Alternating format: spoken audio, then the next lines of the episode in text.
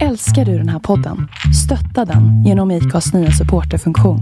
Det är helt upp till dig hur mycket du vill bidra med och det finns ingen bindningstid. Klicka på länken i poddbeskrivningen för att visa din uppskattning och stötta podden. When you're ready to pop the question, the last thing you want to do is second guess the ring. At Bluenile.com, you can design a one of a kind ring with the ease and convenience of shopping online. Choose your diamond and setting. When you find the one, you'll get it delivered right to your door. Go to Bluenile.com and use promo code LISTEN to get $50 off your purchase of $500 or more. That's code LISTEN at Bluenile.com for $50 off your purchase. Bluenile.com code LISTEN.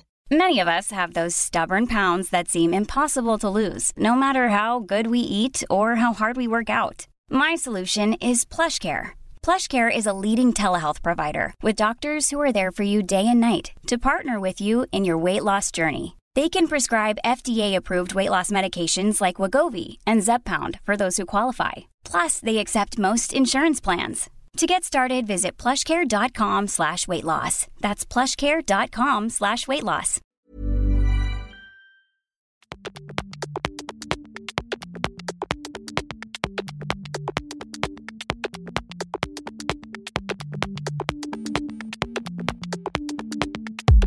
Utöver en doktorandtjänst, jobb som kirurg på Södersjukhuset så driver även dagens gäst företaget Adventure Medicine. Olivia Kivanuka har bland mycket annat även jobbat uteslutande som expeditionsläkare i ett helt år och hon har även gett ut boken Vildmarksmedicin. Jag heter Magnus Ormestad och allt det här kommer du få höra mycket mer om i avsnitt 160 av podcasten Husky. Podcasten Husky spelas in med stöd från Naturkompaniet och från elbolaget Nordic Green Energy. Jag heter Hanna Radoncic och är marknadschef på Nordic Green Energy som är Sveriges mest erfarna gröna elbolag. På Nordic Green Energy har vi endast el från de förnybara energikällorna sol, vind och vatten. Det är säkert många som undrar, hur kan jag veta att det faktiskt är förnybar energi jag får när jag köper grön el? Nu ska jag berätta hur det går till. För all el du använder så köper Nordic Green Energy in så kallade ursprungsgarantier. Garantierna visar hur och var elen producerats och är alltså ett kvitto på att din el är grön. Genom garantierna går det exempelvis att se om elen du använder kommer från ett speciellt vindkraftverk i Småland eller kanske från en solpanel på fru Anderssons tak i Västergötland. En extra bra grej är att intäkterna för garantierna går tillbaka till producenterna så att de kan investera i mer förnybar produktion. Så att ju fler som väljer grön el, desto mer kommer produktionen av förnybar energi att växa. Läs mer på nordicgreen.se. Läs mer om det här avsnittet och om tidigare avsnitt på huskypodcast.com. Gillar ni Husky så skulle jag bli jätteglad om ni tog er tid att betygsätta podden på iTunes. Ni får även gärna dela med er av favoritavsnitten till era vänner. Podcasten Husky finns även på Instagram och på Facebook. Du kom direkt ifrån nästan och har jobbat jouren? Några... Eller inte direkt? Nej, jag var hemma och mellanlandade. Ja, men ja. blir man eh, mosad i huvudet av det? Ja, lite kan man bli. Eh, framförallt till en början. Man är lite nyvaken. Men nu kan säga, är jour skillnad mot din vanliga, ditt vanliga arbetsschema? Det är en del i mitt. Det är en del av det, ja. okej. För antingen så är du helt stationerad och nu pratar vi SÖS för du är läkare. Precis. eh, antingen är du stationerad som vanligt. Ja men precis, antingen så är det måndag till fredag. Just det. Eh, är det 7.30 till 4. Eller så går man jour. Och vilken avdelning är det du jobbar på? Så jag jobbar på kirurgen. Och eh, det är flera avdelningar. Så beroende på dagtid är man på en och jourtid så sköter man alla. Okej. Okay. Och det var också så, så, som jag sa när vi träffades eh, förut för, för att prata inför den här intervjun så sa jag att det du jobbar med, du skär i allt under huvudet. Med modifikation. Ja. Så um, skelett och muskler sköter ortopederna. Hjärta, lunga sköter thorax. Och um, ryggmärgen sköter neurokirurgerna. Och Resten tar du? Inte riktigt för att eh, gynekologiskt så har vi gynekologer och urologer sköter njurar och urinblåsa. Just det. Hm. Men det är ändå ganska mycket människor kvar för dig att ta hand om. Ja men absolut, så är det.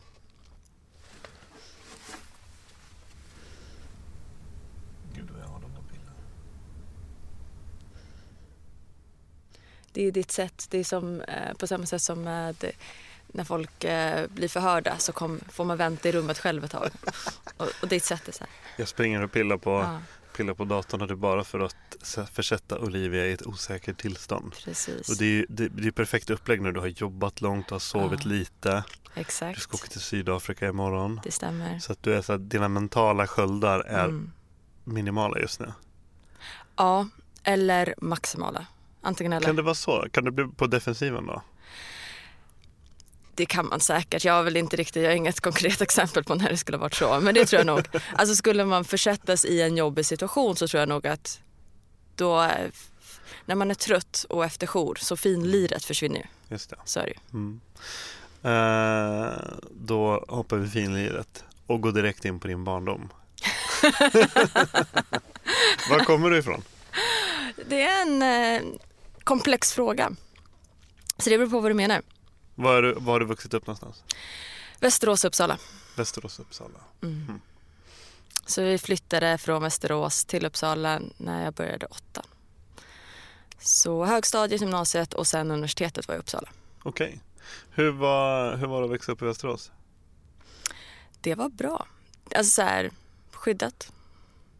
Litet. Var det liksom eh, som jag ofta använder mig av för att klassa in mina gäster. Var det en svamp och bärplockarfamilj? Nej, verkligen inte. Nej. Nej. Skidor på sportlovet? Inte förrän eh, ja, sent högstadium. Vad, vad gjorde du när du var liten? Höll du på med, var du, en aktiv, var du ett aktivt barn?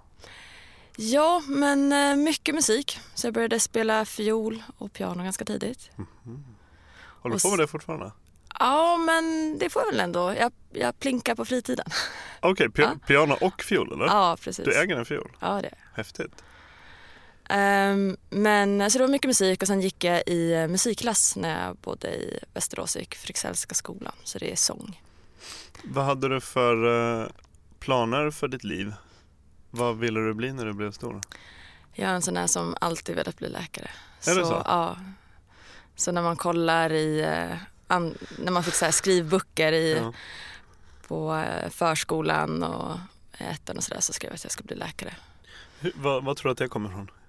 Ingen aning. En, Så- för, en fördom jag har om läkare är att ehm, nästan alla läkare har någon förälder som är läkare. Ja men det har jag faktiskt inte. Nej. Eh, desto fler i min familj nu, så min syrra också, eh, en av mina syrror är också läkare. Eh, och min man är läkare.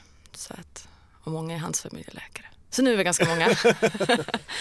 Men eh, nej, så mina föräldrar är, eh, min mamma är kemist och min pappa är fysiker. Mm, men det är välgrundat i naturvetenskapen. Ja men det är det. det, är det. eh, så. Sen hade jag tag under mellan, mellanstadiet, slutet på lågstadiet, början på mellanstadiet. När jag tänkte jag skulle bli arkeolog. Jag tror att det är kan, jag kan tänka mig att det är en av de vanligaste yrkena som man vill vara som liten. Ja, Och eh, sen så tror jag att man inser att det är väldigt lite Indiana Jones och väldigt mycket jag vet inte riktigt vad arkeologi Det är nog ganska mycket utgrävningar, mycket så här sten och bronsåldersutgrävningar som man sitter och penslar i fem år på ett Ja. fält utanför Linköping eller något ja sånt. men precis. Och, och inget, inget fel över det, men det är ju som sagt inte riktigt så här springa och upptäcka tempel i djungeln. Nej, inte så mycket så. Så att sen eh, hamnade jag tillbaka på läkarspåret helt enkelt. Kompromissen är väl expeditionsläkare antar jag. Just det. Som vi kommer återvända till. Men hade det, fanns det något slags eh, Fanns det något spår av eh, äventyrsdrömmar? Ja, det får jag väl ändå säga. Det har nog funnits hela tiden. Ehm, även om jag inte riktigt hade helt utlopp för det när jag var liten utan det tror jag kompenserar sen istället. Och ibland kanske man kanske inte riktigt vet Vet om det eller vet vad det riktigt vad det är. Men att man liksom har någon slags Man har någon slags längtan över att eh, man sitter, även när man är liten och man sitter i baksätet på bilen och det regnar så kanske man tycker att det är mysigt utan att man inte riktigt vet varför. Sådär. Ja men precis, Eh, så var det definitivt för mig och framförallt hade jag någon sån liten diffus längtan till bergen. Jag blev alltid glad när jag såg bergen även på bild. Från det att du var liten. Ja, och det ökade bara ju äldre jag blev. Och hur tog det sig uttryck till slut? Så att det slutade med en um, vandring um, till Kebnekaise. Det var i det här är väldigt- 20-årsåldern Precis, efter studenten då. efter studenten. Eh, och det är en liten rolig, eh, en rolig introduktion tycker jag. Berätta.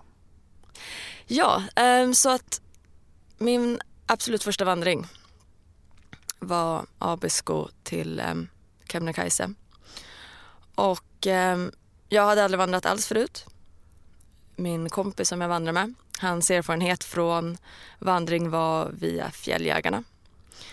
Så att vi eh, gjorde det på hans vis. Bar ungefär 25 kilo var. Vi eh, gick 50 minuter, vilade 10. Gick 50, vilade 10. Bytte strumpa varannan timme. Och gick till slut hela den sträckan som är närmare 10 mil tror jag. På eh, tre dagar. Och jag hatade i princip varenda sekund. Det var superslitigt och jag var så trött. Och jag tänkte, jag förstår inte varför man gör det här. Visst, det var vackert. Han men... bara Olivia, tyst! Ja, nästan. Inte riktigt så. Men eh, det var tufft. Mm. Men sen så hade vi massa extra dagar och sen så skulle vi då, eh, hade vi planerat att vi skulle gå upp för Kebnekaise. Och eh, en av fördelarna med att ha burit så tungt och gått så långt att själva den bestigningen blev ju superlätt. Va? Är det bara 10 kilo jag måste bära? Exakt, eh, exakt så var det. Mm. Och sen så hade vi så himla tur med vädret. Eh, så att det var soligt och fantastisk sikt. Och den känslan på toppen är, eh, det var oslagbart. Ren eufori, ren lycka. Eh, och ja men den känslan får jag fortfarande varenda gång jag är ute. Och det Ja. behöver inte vara, det handlar inte om att liksom, jaga höjd. Jag tror inte att jag kommer vara en av dem som står på toppen av Mount Everest till exempel. För det är inte det det handlar om för mig. Eh, Men att få komma ut, att ehm, få se vidderna, det gör mig ja, lycklig bara jag tänka på det faktiskt. Mm. Va, det startade någonting i dig den där uh, Hell Week-marschen ändå? Ja, alltså framförallt så skulle jag säga att det gav svaret snarare. För den känslan, den längtan har jag som sagt haft hela livet. Men inte riktigt kunnat sätta fingret på vad det är och inte varit helt säker på att den skulle tillfredsställas av att åka ut. Så det var det jag ville testa Mm. med den här vandringen. Eh, Så att, ehm, ja. Jag insåg att det var, fanns mycket svar där ute i naturen. Ehm, vad var det för frågor du hade? Om det var svaren, vad hade du för frågor? För det här är liksom eh, det blev, en, det blev den, eh, den skitnödiga frågan. Jag hade tänkt fråga så här för att nu, nu den, när du gjorde den här vandringen, Mm. det var någon gång strax efter studenten antar jag? Ja, ehm, ett, ett, två år faktiskt efter studenten. två år efter studenten, okej. okej. För att efter studenten åkte jag eh, till Spanien nästan ett år. Mhm. Och ehm, bodde där i Madrid. Och sen läste jag politisk magister i ett år Mhm. på Lomag. Och sen, så det var så, och sen började läkarutbildningen faktiskt direkt efter det. Ja okej, okej. för jag, jag, hade tänkt, eh, jag hade tänkt i mitt stilla sinne att det skulle vara någonting om så här, ja, men, vad du skulle göra med jobb och utbildning och allting sådär. Att det, att det liksom var någon slags defining moment för dig. Inte karriärmässigt på det sättet. För du visste hela tiden att du skulle vara läkare. Ja, fast just då, eller strax innan dess tvivlade jag rätt rejält. Därför att eh, på den tiden jag sökte in så lottades man fortfarande. Så de som hade betygen att söka eh, lottades till alla lärosäten. Så då hade jag sökt, så efter att jag hade bott i Spanien så sökte jag in då till läkarutbildningen och hade valt i andra hand politisk magister då, polmag. Mag. Ehm, och kom inte in på läkarutbildningen, och, men kom in på Polmag. Och det är alltså, så första året läser man eh, statskunskap A och sen eh, nationalekonomi A. Och det var otroligt kul. Och så allmänbildande och eh, väldigt eh, karriärmässigt så ändrade det lite spåret faktiskt för mig. Och jag tyckte det var så himla spännande. Så att där kände jag, när jag hade sökt in då till läkarutbildningen två gånger och lottats bort, så kände jag okej, okay, med en tredje gången gilt kommer inte jag in nu så kommer jag sluta söka och så satsar jag på det här. Mm. För det, ska jag göra det så måste jag göra det helhjärtat. Och då kommer det inte gå omkring och, ehm, och vänta. Så att så då sa jag, jag ger det en chans till. Om inte så kommer jag vara grymt nöjd med att bli statsvetare. Ja men precis. Och så kom jag in.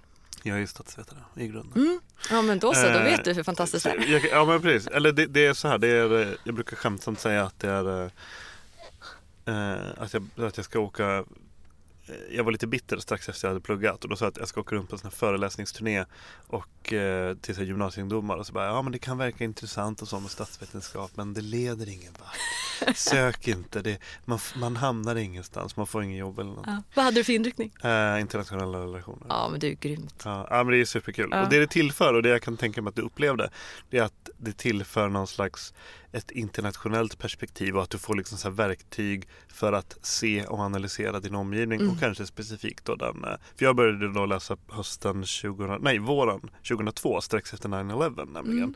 Så det hände ju väldigt mycket i världen då och det här blev, då blev det ju liksom eh, än mer intressant att Mm. kunna liksom få de här verktygen och kunna se Mm. eh, på eh, omgivningen. Jag kan tänka mig att det var just den känslan du upplevde. Ja men verkligen och man såg samband. Eh, man såg Mm. mönster och jag kunde känna att jag kan läsa tidningen från perm till perm eller så att säga Precis. och faktiskt förstå vad det betyder. Mm. Vad spelar det för roll att man ändrar reporäntan? Vad spelar det för roll att den presidenten sa så här? Ja. Nej, det är otroligt intressant. Ja men verkligen.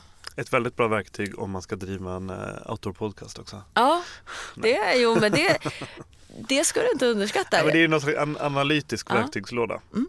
Eh, skulle jag ändå hävda att det är. Eh, ja men vad kul. Ja. Men eh, du blev läkare ändå. Ja, men jag har inte riktigt släppt det här med statsvetare så jag, jag försökte läsa lite parallellt och jag är fortfarande så senast nu nyligen så läste jag stats B då på um, Försvarshögskolan med inriktning säkerhet och säkerhetspolitik och krishantering. Som vi kommer komma in på så har det ju, finns det ju så att säga definitivt delar av ditt, din verksamhet och din utbildning och ditt intresse som ändå är väldigt internationellt och som ändå är väldigt, det lirar väldigt bra med interna- internationella relationer. Absolut. Och sen är ju tyvärr sjukvård och medicin faktiskt mer politiskt än man kanske skulle vilja att det var. Just det. Otroligt intressant.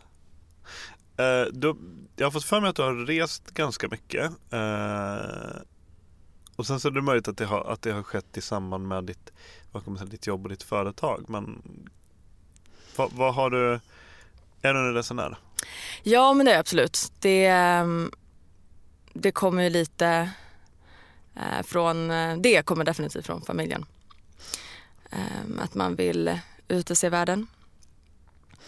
Och ehm, på, ja, men direkt efter gymnasiet som sagt så åkte jag till Spanien för att lära mig spanska. Ehm, Och det var en sån här, den resan gjorde jag, jag köpte en enkel biljett och så hade jag sparat ihop 10 000 på kontot och så tänkte jag att Det här löser sig.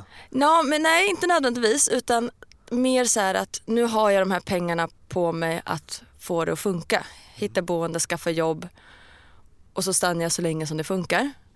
Löser det sig inte så åker jag hem när de pengarna är slut.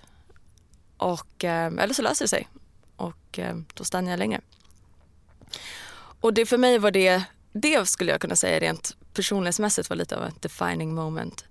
Att, för jag kunde ingen spanska när jag åkte dit nämligen. Och ehm, inom ett eh, par dagar hade jag lyckats hitta eh, boende, blev inneboende hos en, eh, hos en tjej. Och sen eh, ungefär en vecka, tio dagar senare så hade jag hittat ett jobb. Och att från att eh, ha bott hemma och eh, med all som den skyddade verkstad som det är. Trygga Västerås? Ja, ja, just det var faktiskt Okej. Uppsala, Mm. men fortfarande tryggt. Kanske ännu tryggare. Ja men precis. men att faktiskt känna att man klarar sig själv. Att det blev den här känslan att kan jag få det här att funka med även sådana byråkratiska saker. Även om det är EU så måste man få eh, spanskt alltså medborgarkort. Eh, så det var mycket praktiskt som skulle ordnas och boende och allt sånt där. På ett språk som jag då inte kunde. Så kändes det att resten har alltid känts lite mer piece of cake. Mm. Klarar jag det där då så kommer jag klara vad den är. Um, banalt jämfört med väldigt många andra historier men för mig var det lite defining. Men det handlar ju om ett mindset. Ja men precis och faktiskt um, självförtroende. Mm. Att känna att man, man tror på sin förmåga att Hantera situationen. Ja, men precis. Så jag tror att det var det som öppnade upp också, att jag blev så sugen på att resa och kanske resa till ställen eller på sätt som eh, mina kompisar inte vill göra.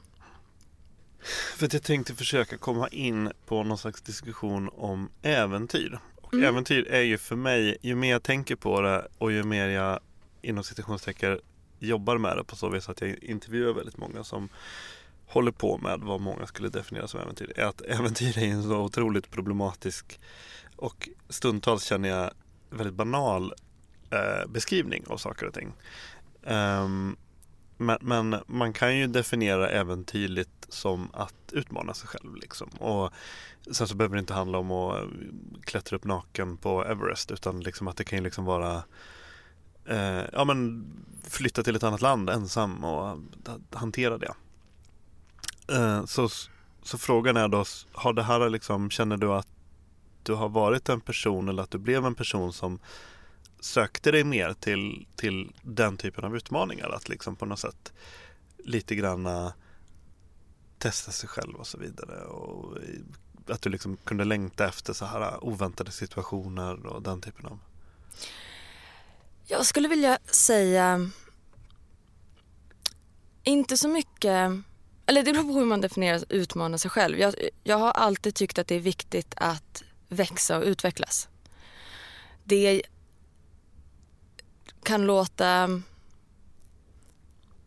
det kan låta lite nördigt men för min del till exempel med under gymnasiet att där kunde jag känna att oavsett så efter en skoldag så var jag lite smartare än vad jag var när jag kom dit. Och det är värt något, tycker jag. Och överlag så det, skulle jag säga att det är en stor drivkraft för mig. Att faktiskt utvecklas och bli bättre. Du vill hela tiden befinna dig i en uppåtkurva på något vis. Ja, kanske.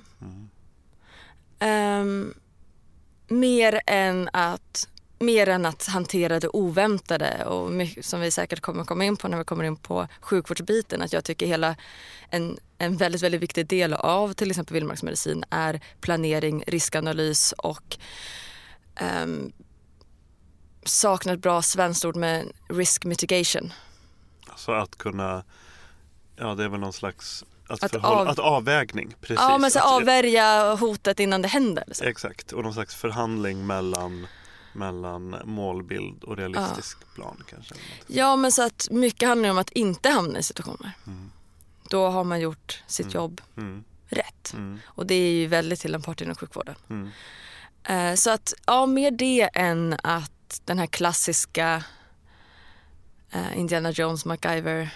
Stå på en klippsats och känna hur det suger i magen. Ja, men precis. Men om du skulle välja ut några på något sätt defining moments. Finns det några fler förutom den här att, att eh, vandra Abisko Keb och eh, åka till Spanien? En annan skulle vara när jag gjorde min första, mitt första utbyte.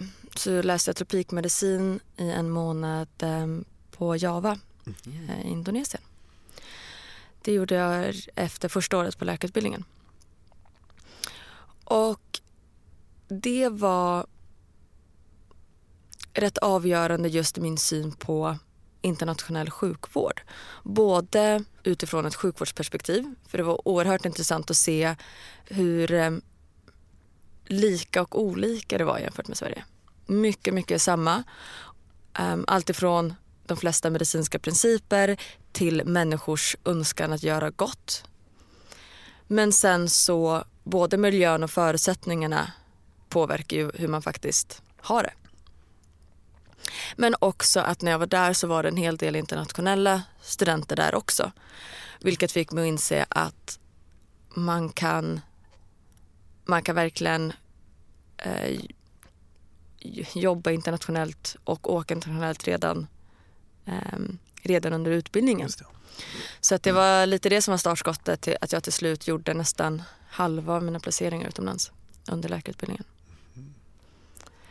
Så att jag insåg att det faktiskt var möjligt och det var möjligt att ordna det själv. Mm.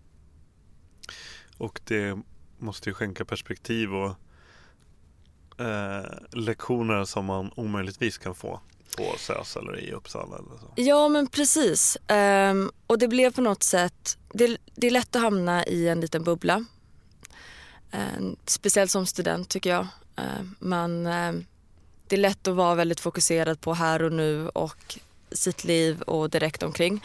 Genom att resa tycker jag att man, man får ett vidare, liksom, det är klyschigt av en anledning, man får ett vidare perspektiv eh, på allt ifrån händelser i världen och vad som påverkar men även rent karriärmässigt också och eh, personligt. Mm. Att det finns en värld där ute som man kan ta del av. Ja, och det skadar inte att ett stundtals eh, perioder av ens liv, kanske särskilt under så att säga, utbildning och när man håller på att bli, att bli vuxen, att få leva i, befinna sig i ett sammanhang där man på något sätt känner sig som en världsmedborgare. Absolut. Eh, låter också väldigt klyschigt men det är verkligen sant. Det var ju mm. som, ja, som, jag har bott i Kina och pluggat i Kina och varit där väldigt mm. mycket. Och, och, där är man ju väldigt, där känner man sig väldigt extremt internationell för att mm. man umgås med att man har ett internationell vänskapskrets från mm. bokstavligt talat hela mm. världen och du befinner dig i ett annat land. Och det, mm. Jag tror att det är väldigt viktigt mm. att, att, man lär sig otroligt mycket av det.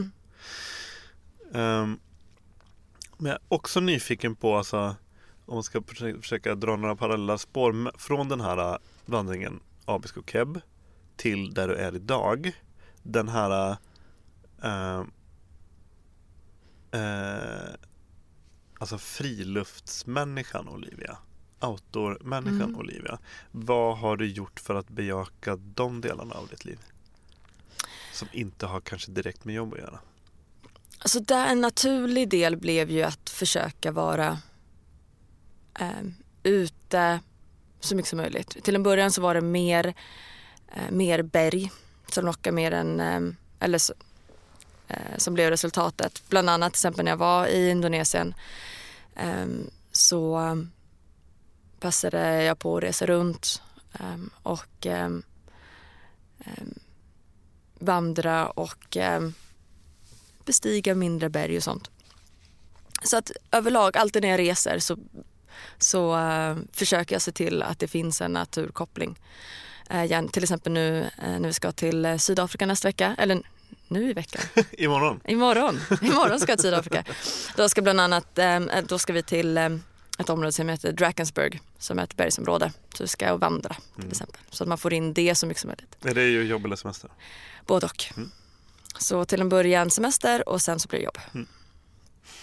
Um, men, ja. men när, när, och när började den här tanken formuleras för dig att du ska kombinera utbildning med din passion? Om man då får kalla, för jag antar att man kan kalla friluftslivet och naturen och den biten får man väl kalla en passion i ditt liv? Ja men absolut, det är det definitivt också en sån här avgörande historia skulle man kunna säga var, en, eh, var under en bestigning av eh, Mount Kinabalu i Borneo. Då var jag läkarstudent Eh, och ehm, den ehm, i sällskapet då med mest sjukvårdsutbildning, vilket inte var mycket. Och en i sällskapet trampade snett och folk, inklusive jag själv, antog att jag skulle kunna svara på frågan vad gör vi nu? Är det farligt? Kan han fortsätta gå? Ska vi evakuera eller ska han bara gå ner? Och så vidare. Så det är massa sådana frågor som jag på något sätt tyckte att jag som snart läkare borde kunna svara på. Men eftersom jag inte kunde det så antog jag att det mer hade att göra med att jag inte var klar läkare än någonting annat. Mm. Men jag insåg när jag kom tillbaka, eller när jag fortsatte studierna där, att um, jag fick aldrig riktigt svar på det. Läkarutbildningen är ju väldigt fokuserad på sjukhusvård av förklarlig anledning. Vi lär oss när vi ska röntga och hur vi ska tolka de bilderna, vilka blodprover och så vidare. Men inte så mycket om vad vi ska göra där och då och vad det är som påverkar. Så det var så det började med att jag började leta runt och sen hittade fältet eh, vildmarksmedicin. Så jag började 2010 började jag vidareutbilda mig inom det. Och eh, efter att ha gått, eh, som den då hette, Peak IT Adventure Academy eh, så insåg jag att det var fler som ville ha den eh, kunskapen. Så det var grunden till, eh, till själva företagsidén skulle jag säga. Mm. Men det där blev på något sätt en väldigt tydlig ögonöppnare att bara för att man är läkare eller nästan färdig läkare så behöver det inte betyda att man kan eh, lösa en, vad jag antar var en relativt enkel en relativt enkelt problem. Mm. Blev du liksom så lite arg på dig själv eller blev du lite så besviken eller blev du lite så här bara att det bara tände någonting i dig? Alltså framförallt så var det lite, det gick inte ihop med den självbilden skulle jag kunna säga som jag hade av att vara läkare, vad det innebär. Jag vill... Eh, det var lite tanken med att bli läkare från första början när jag väl började eh, intellektualisera kring det, varför jag ville bli läkare, var just att få en förståelse för hur kroppen fungerar och få kunskap och verktyg att eh, förbättra och påverka. Och då blir det, om det var begränsat till sjukhusets väggar, man är alltid läkare oavsett om man är på sjukhus eller inte. Och då känner jag att då vill jag ha den kunskap som krävs utanför sjukhuset också. Mm. Hur, hur formulerades idén till Adventure Medicine?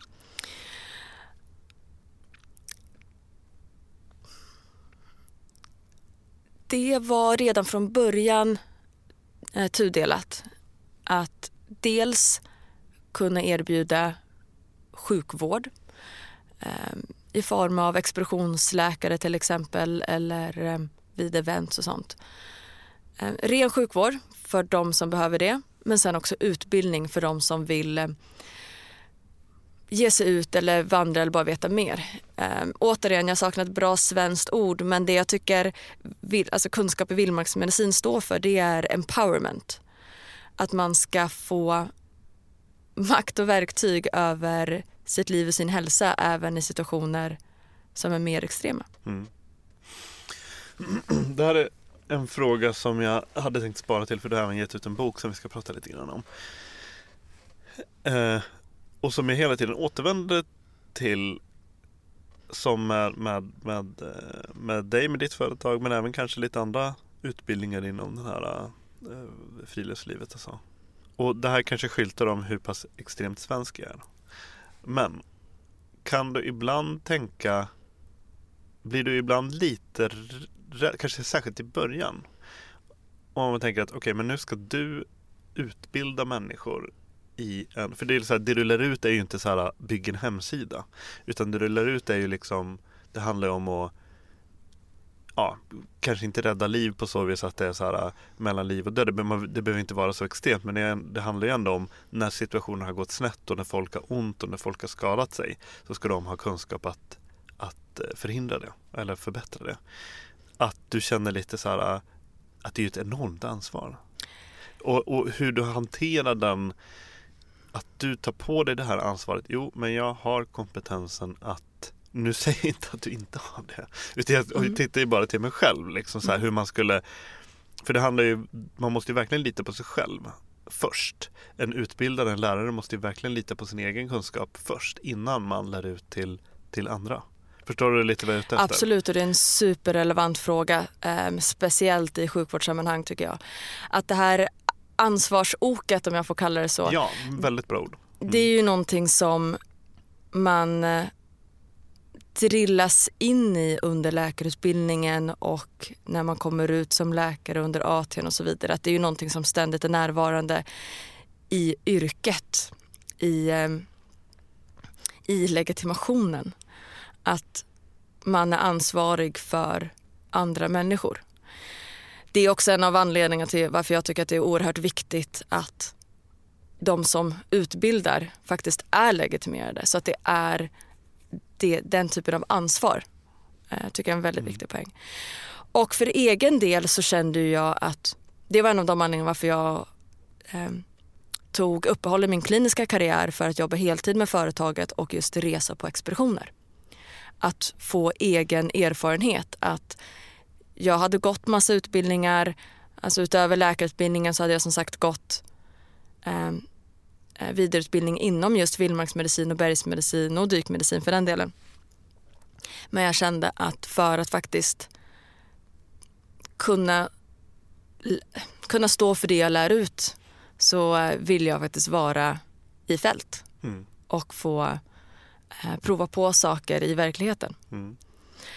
Sen så är det en av de sakerna som jag tycker är oerhört viktigt att i de här utbildningarna är ju att förmedla en förståelse.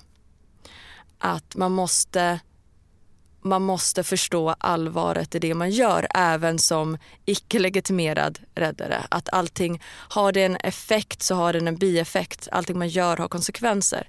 Och att få en förståelse för att värdera det. Det är någonting jag har försökt förmedla i boken och definitivt tar upp gång på gång under mina utbildningar. Att man även som icke-legitimerad ska ha Hippokrates regler i åtanke och det är att först och främst aldrig skada. Eh, sen kommer de eh, om möjligt bota. Eh, så att det är eh, jätteviktiga aspekter och helt en väldigt relevant fråga tycker jag som man pratar för lite om tror jag. Mm. Sen tycker inte jag att man ska bli handlingsförlamad för det. Eh, för att i många fall är det bättre att göra så gott man kan. Inte alla, men i många. Men jag tycker den ansvarsbiten oavsett om man lär ut eller om man faktiskt hanterar en medicinsk situation ska ha i åtanke. Och det här är nästan, nu, nu sitter jag så här, det här kan ju bli väldigt filosofiskt och väldigt abstrakt men om man tänker Oj, jag vet inte vad det här kommer leda. Uh, att jag kan tänka mig i det svenska samhället som i mina ögon är ett extremt bra samhälle. Eh, men att det kan bli lite, om man ska framföra någon slags kritik så kan det vara så att människor blir väldigt, eh, man är så otroligt omhuldad och det finns skyddsnät överallt. Så att det kanske tar udden av en viss handlingskraft i vissa situationer. Man, man, man förväntar sig hela tiden att någon annan ska ta hand om det här. Om jag går på gatan och så ser jag någon på andra sidan gatan som har ramlat eller som ligger ner. Då, ja, ja, men det finns poliser som är här ute och det finns personal som ska ta hand om det här. Mm. Eh, och vad det gör i förlängningen är ju kanske att man, att man inte vågar agera utifrån, man, man följer väldigt mycket med i strömmen. Förstår du vad jag menar? Och att, och att man då i en, om man ska, om man tänker att det färgar av sig på dig, om man växer upp, om man är en produkten av ett sådant samhälle, så blir man kanske även i en, eh, även om man är ute på en resa eller vad kan man säga, en expedition eller något sånt. Att man inte riktigt vågar, man har ingen vana av att fatta den typen av beslut. Man har ingen vana av att tänka själv. Nu, nu låter det som det är så George Orwellskt samhälle och det är såklart inte det jag menar men ändå liksom att, att, eh, att man måste våga lita på sin egen handlingskraft. Och i, i, i samband med det sin egen förmåga då såklart.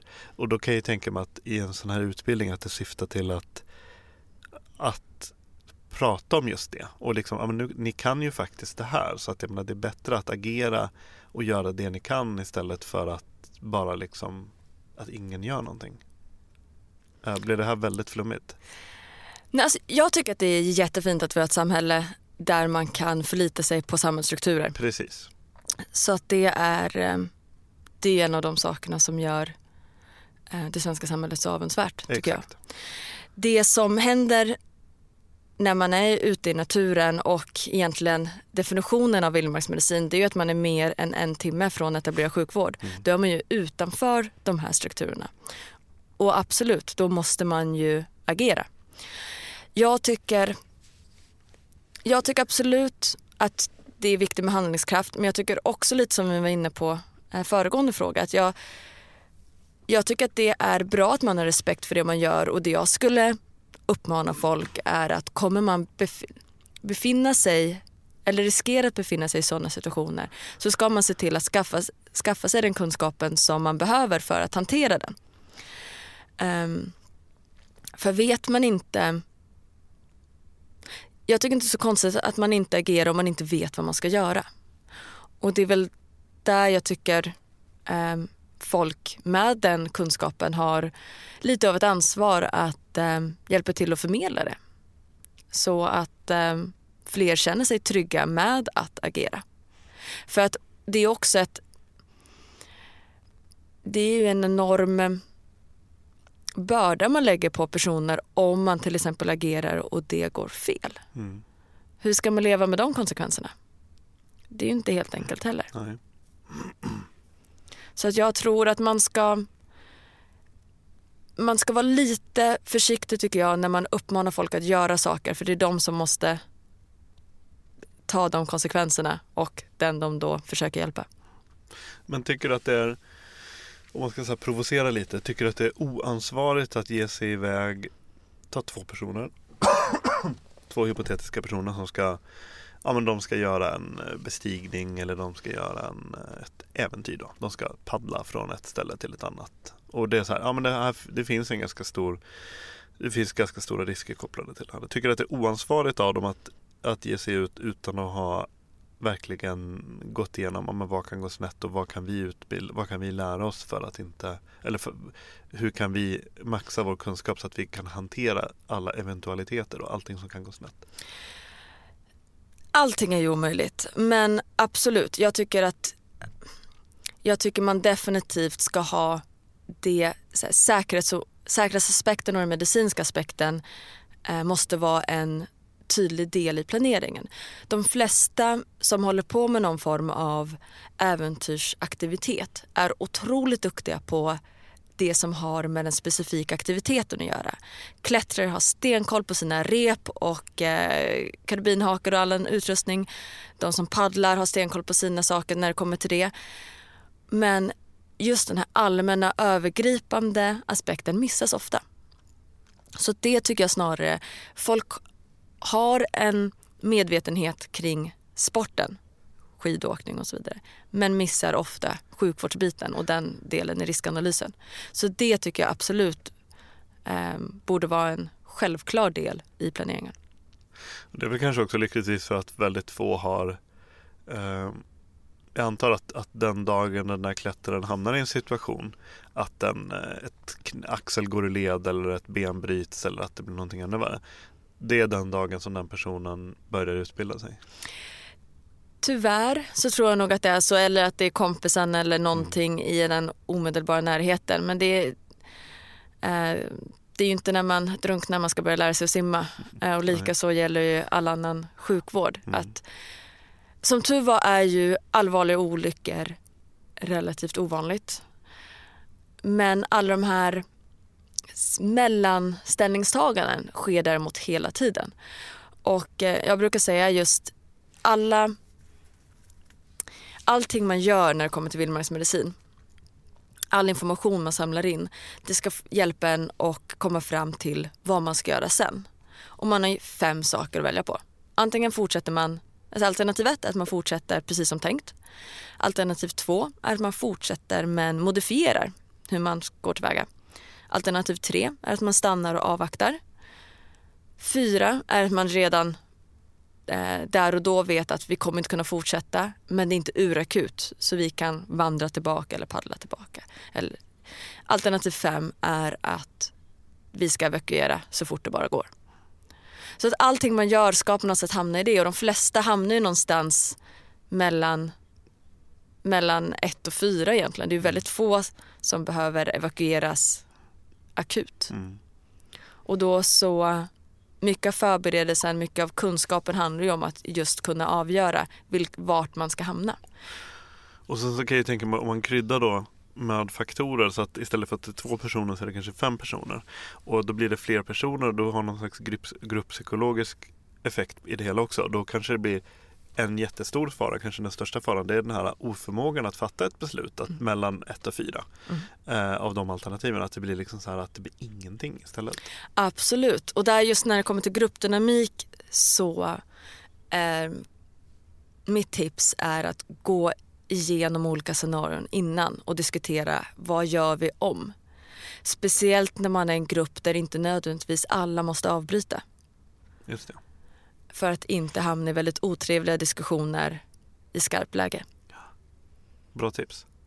Och det behöver kanske inte vara, även om man ska så att säga inom citationstecken bara vandra Kungsleden, det behöver inte vara världens mest eh, hårresande äventyr så kan det fortfarande vara liksom bra att, att man har den här diskussionen innan med de man ska göra det med. Absolut, nästan mer då. Därför att då så finns det ju mer möjligheter för folk att fortsätta. Gör man en extrem expedition mitt ute i ingenstans så är oftast alla i gruppen nödvändiga för att göra resan. När det är glaciär till exempel så är man replag och folk måste vara, det måste vara ett visst antal människor med viss kompetens och så vidare. Så bryter en så kommer flera behöva följa med för att evakuera och så vidare. Mm.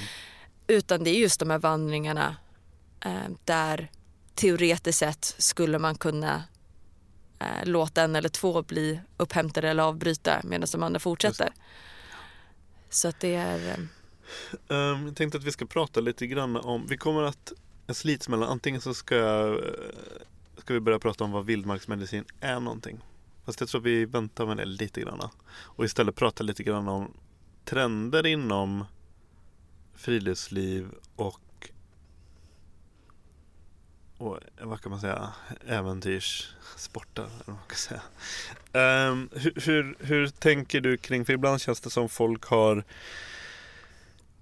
uh, och jag säger det här helt eh, inte laddat med vare sig positivt eller negativt. Men den här, man kan ju ana en tendens för folk att på något sätt eh, utsätta sig för risker.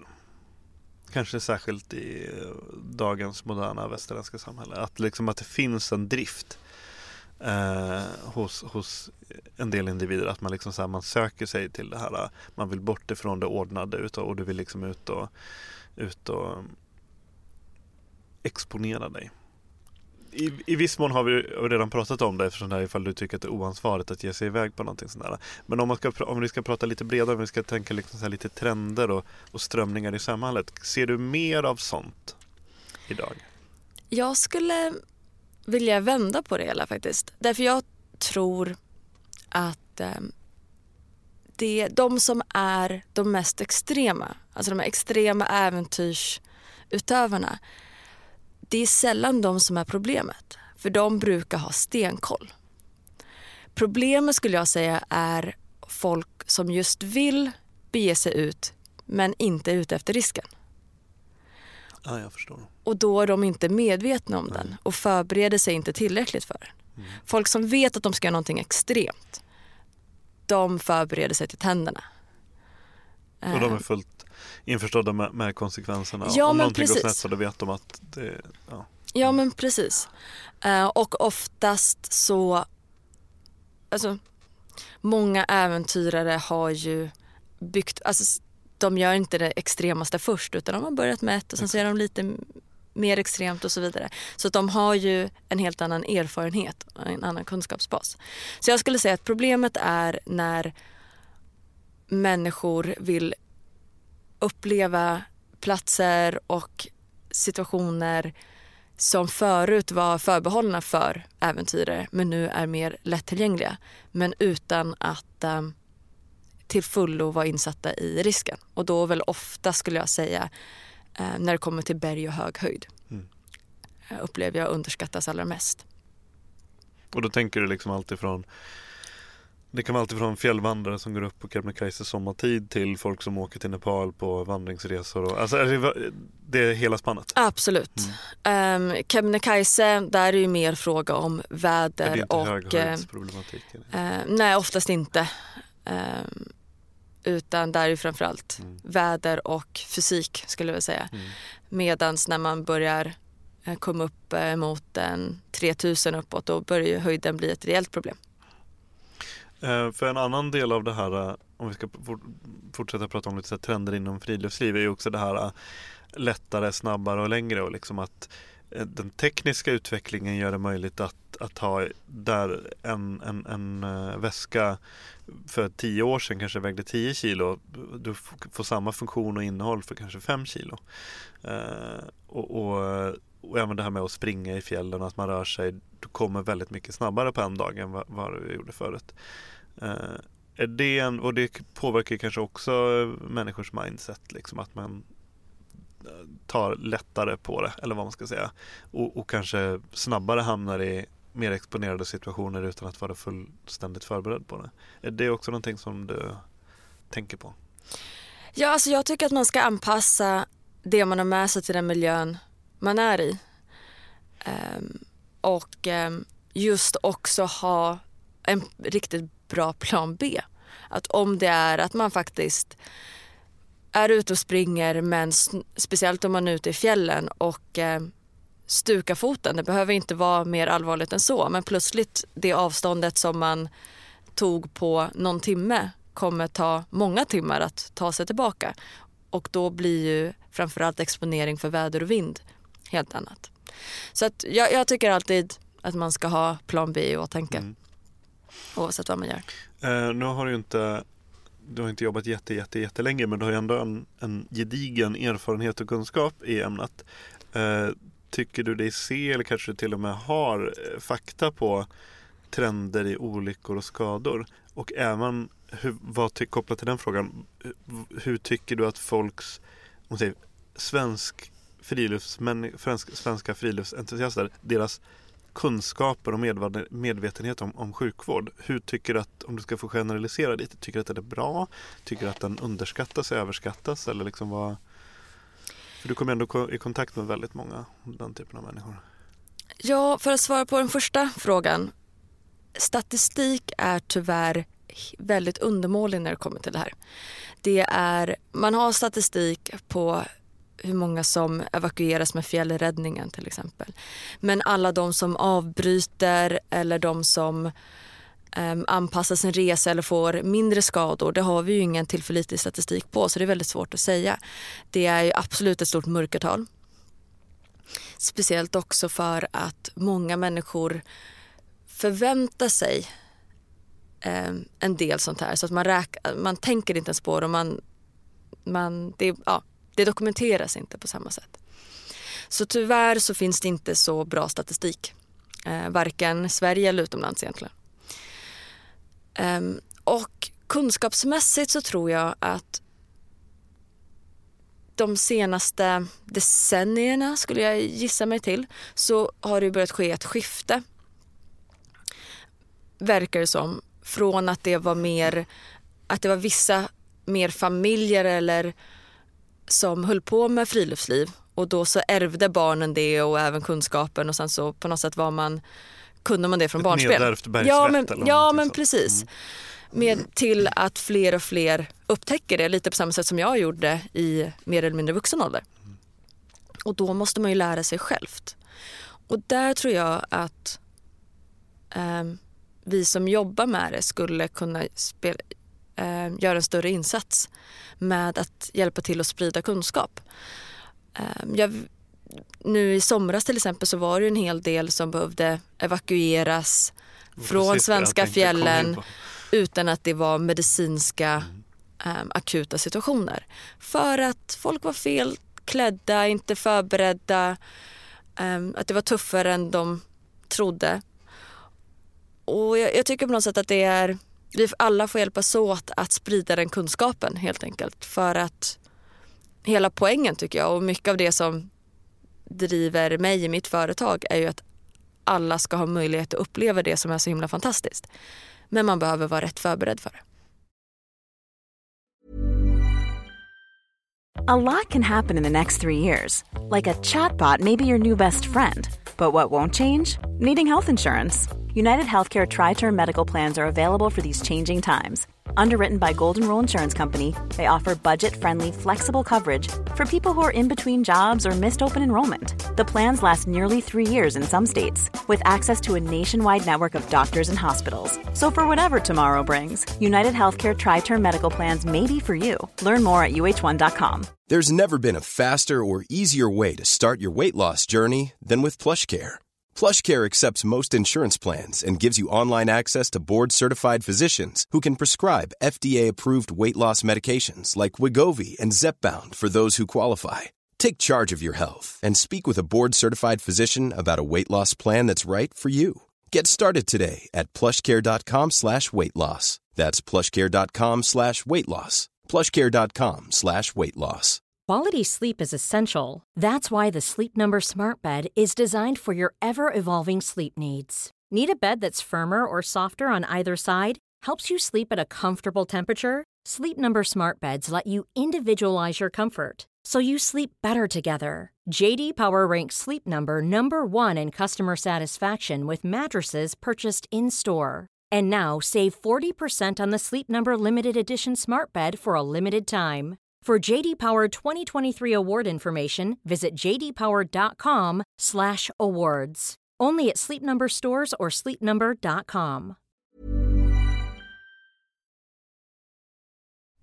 Och så är det också en bal- mellan att, eh, jag vet inte hur jag kan säga, men att, att man får inte heller skrämma bort folk på så vis att bara, oj nej men du får inte åka upp till fjällen om du inte kan det här och det här och det här och det här. Och det här.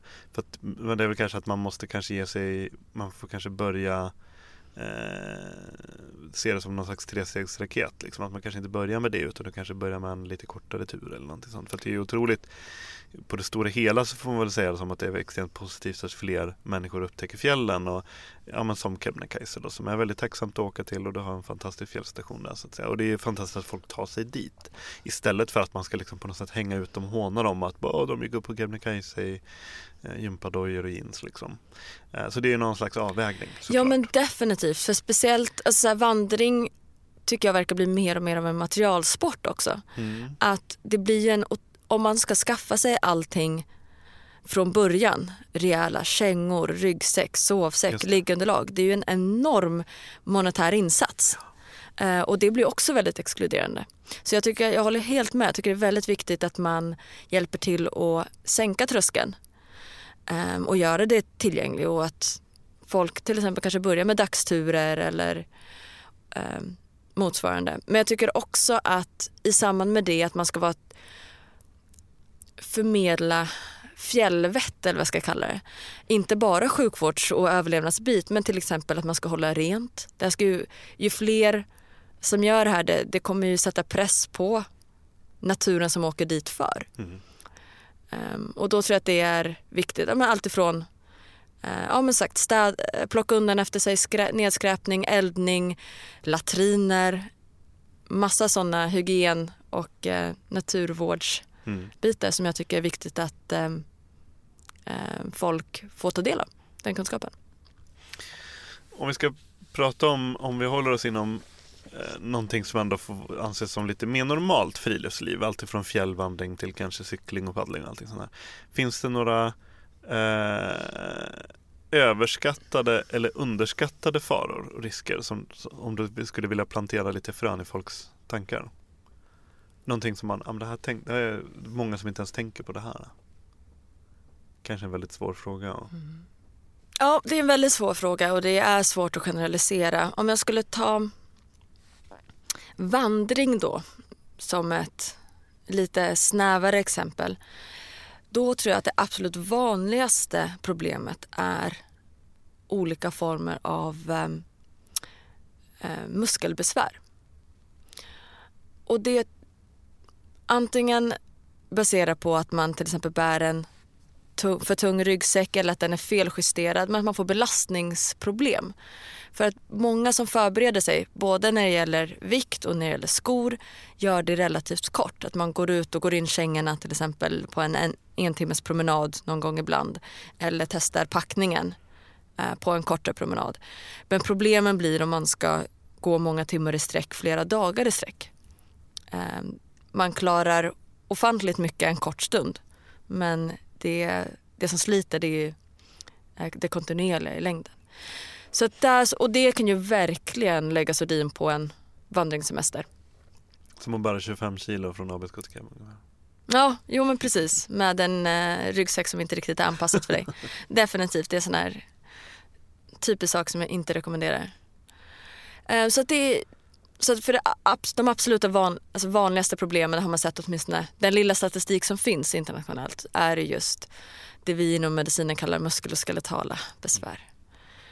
Eh, Så. Ehm, Men som med mycket sjukvård så handlar det om att förebygga. Eh, för allting som man måste åtgärda kommer bli suboptimalt. Det kommer inte bli lika bra. Vad är vildmarksmedicin? Vildmarksmedicin definierar man som all sjukvård och alla medicinska beslut som görs när det är mer än en timme till etablerad sjukvård. Lite löst är det baserat på någonting som heter the golden hour, den gyllene timmen. Och det är i traumasammanhang, alltså ska yttre våld mot kroppen i någon form, har man sagt att de åtgärder som görs den första timmen har eh, störst påverkan på hur det går sen, på utfallet så att säga. Och då har man lite grovt då sagt att vildmarks, i vildmarksmedicin så är personen på plats den som då kommer ha störst påverkan på hur det går sen. Men det är inte bara akuta saker som fallolyckor och, och laviner och sånt utan det är även de här småsåren, ont i magen, huvudvärk, eh, allting annat mm. som kan hända. Eh, kan du ge en kort historik till eh, vildmarksmedicin? Den så att säga, disciplinen, den skolan. Jag har väl någon slags grund i, du skriver om det i din bok, att det är även någon slags någon fransk fältskär? Eller ja men precis och det är egentligen traumakirurgin som eh, har ursprung under Napoleons tid. Eh, så Napoleons fältskär kallar man, eh, ja, skulle man kunna kalla den första vildmarksläkaren men det är också han som la grunden till eh, eh, traumakirurgin till eh, principen om eh, akuta hemdertagande utanför eh, etablerade sjukhus. Sen har ju det utvecklats parallellt med sjukhusvård, med militären och så friluftsvärlden så att säga. Mm. Och det är ett fält som är under eh, utveckling fortfarande. Mm. Så att det är mycket som händer eh, och det formaliseras mer och mer. Ehm, och har många subspecialiteter skulle man kunna säga. Grenar med fokus på olika miljöer. Bergsmiljö, öken, extremsport, dykning och så vidare. Ehm, så det är ett väldigt brett fält. Eh, om man jämför med typ katastrofmedicin? Vissa hävdar att katastrofmedicin är till viss del en del av vildmarksmedicin. Mm. Så att det överlappar också. Katastrofmedicin har ju mycket mer övergripande samhällsbitar mm. än vad vildmarksmedicin oftast har. Men ehm, för ehm, det finns vidareutbildning inom katastrofmedicin under paraplyet vildmarksmedicin. Det det. Sen kan du tänka mig att katastrofmedicin som de jobbar, en del av handlingsplanen är att sätta upp ett fältsjukhus. Så att det ändå finns någon slags bas? Eller? Ja, alltså jag ska inte gå in på katastrofmedicin speciellt mycket för det är inte min gebit. Mm, så mm. det ska jag låta vara osagt. Mm. Eh, men det finns absolut eh, likheter. Mm. Lika så med eh, ambulansen och det de gör. Lika så med militären. Mm. Så det finns absolut likheter. Vi pratade om vi pratade om det på vårt förra, vårt förra lilla möte om det här eh, du läste eh, Mountain Medicine, bergs, bergsmedicin då, Precis. i Nepal mm. och det var efter den här stora jordbävningen då i Nepal. Ja. Och att eh, just då vi kom in på det här, det som då kallas för triage. Mm. Att, att välja ut patienter i en, i ett, vet, i en dramatisk, i ett, eh, liksom efter, ett, efter en stor katastrof. Då, liksom, mm. Att snabbt välja ut de här patienterna ska vi satsa på. De här är... Ja men precis och själva begreppet triage kommer, eh, kommer in när behovet är större än tillgången. För att det kan ju vara en katastrofsituation men man har resurser att täcka in allting och då behöver man inte triagera då tar man hand om alla. Problemet uppstår när som sagt det är fler som är skadade än vad man har resurser att ta hand om samtidigt. Mm. Och då så har man tagit eh, fram system för att hantera det och till exempel så i sjukhusmiljö när de kommer in så till exempel på akutmottagningen prioriterar man den som är sjukast först. I en katastrofsituation, i en triage-situation så kan det Eh, behöva bli så att de som är s- ehm, eh, svårast skadade låter man vara för att man tror inte man har kapacitet att rädda dem där och då. Och då så tar man dem som en näst svåra skada där insatserna faktiskt kan göra störst skillnad. Så att det är otroligt eh, hemska situationer att behöva hamna i. Jag så här, det måste ju vara alltså, den absolut värsta situationen som en, en människa överlag såklart då, men som en läkare kan Mm. hamna i. Ja men verkligen. Jag har eh, haft turen att inte behöva ställas inför det. Men du har jobbat med människor som har, och du har fått, du har liksom, du, du känner människor, du har, du har eh, studerat, eller du har Mm. studerat för människor Mm. som har den erfarenheten. Mm. Vad, vad tar du till dig av det? Vad, liksom, hur påverkas du det? Den stora lärdomen tycker jag, det gäller i sådana situationer men även generellt i många andra medicinska situationer eh, som i att evakuera eller att avbryta behandling på något sätt. Det är att det är beslut som man helst ska undvika att ta själv.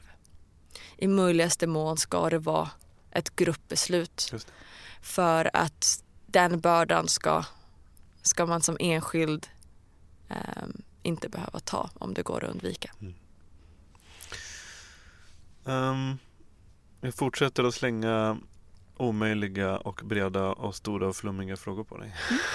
Bring it on. Nej, men just för att, för att liksom på något sätt försöka ge ett, en, eh, en, en, en bild över hur kunskap inom vildmarksmedicin kan göra skillnad.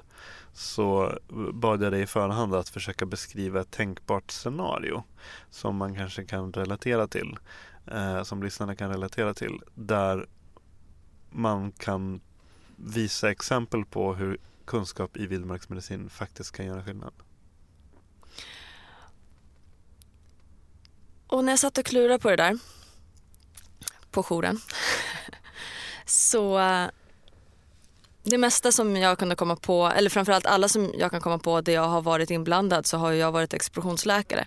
Och det känns inte riktigt um, rättvisande i det här sammanhanget för då är det lätt på något sätt att avfärda det, ja men man är ju läkare så. Så jag har försökt komma på ett scenario där det faktiskt inte behöver vara en läkare. Och um, det krävdes inte en speciellt avancerad googling faktiskt eh, innan det dök upp massa olika exempel som folk hade delat med sig av eh, från eh, in, inte mindre än Sarek. För det är ju lite av Sveriges sista stora vildmark. Sveriges Alaska. Ja men precis. Ehm, och, ehm, och det är helt enkelt för att där så är det stora områden där det inte finns mobiltäckning. Det finns inget, inga strukturerade eh, vägar eller på något sätt utan det är man går in och ut eller så är det helikopter. Och sen för er som har varit i Sarek vet ni ju att det regnar väldigt, väldigt ofta. För er som inte har varit kan jag säga att det är värt ändå. Men, och det är också väldigt stenigt. Så att just Sarek, där kommer fallolyckor Eh, in som en, en stor riskfaktor och definitivt ska vara med i eh, riskanalysen. Dessutom också för att de flesta bär tungt. Eftersom det inte finns någon fjällstugor så måste man vara helt självförsörjande. Så kombinationen av stenig terräng, tung packning, eh, knepigt väder och långt från civilisationen gör ju Sarek till ehm, ett eh, ypperligt område för att tillämpa vildmarksmedicin. Och där, som sagt, fallolyckor är det vanliga. Att det är någon som går, halkar, ehm, ramlar. Och där är också, säg att man ramlar och bryter armen. Och vädret är dåligt. Och det är en grupp mellan Ja men, säg, ja, men vi säger att det är fyra personer. Vad gör man då? Och där är ju först och främst efter en, så, eh, en sån händelse så ska man ju tillämpa det här med akut omhändertagande. För även om personen klagar på ont i armen så kan det vara andra skador. Så man ska göra den här topp till tå, L, A, B, C, D, E, att faktiskt värdera vad som kan ha hänt. Men sen så är ju eh, att bryta armen är ju inte livshotande. Så är det så att vädret, sikten inte är bra, då kommer helikoptern inte komma. Och då sitter man där. Och det är ju det som jag tycker är viktigt med vildmarksmedicin. Att det är inte bara det akuta. Ja, det ska verkligen, är det någonting man ska lära sig så är det det akuta omhändertagandet. Men det är också det här, vad gör jag sen? Så då sitter man där med någon som har jätteont, har skadat sig. Hur tar man hand om den personen? Och eh, i väntan på, i väntan på hjälp, när man väl har fattat det beslutet att man behöver evakuera. Eh, och då kommer definitivt sjukvårdskunskaperna till sin rätt. Både i det akuta men också i det här i fortsättningen. Du utbildar även för fjällledarnormen? Fjällledarnormen är eh, riktlinjer för eh, vad en sjukvårdsutbildning ska innehålla. Och eh, de kurser som jag håller uppfyller kravet för fjällledarnormer. Så är det. För det, om, man, om man kan prata om konkurrens så finns det även det här NOLS. Och det, det, är väl någonting snarlikt mot alltså, det du utbildar inom, eller? Ja, jag har förstått det. Jag är inte helt insatt i, ehm, i deras um, kursutbud eller vad de innehåller. Uh, så som jag har förstått det så är det ett amerikanskt koncept um, som man utbildar inom som ska motsvara fjällräddarnormen. Mm. Men jag vet faktiskt inte mer detalj vad det innehåller. Sen uh, ett annat ben av Adventure Medicine är ju expeditionsläkare.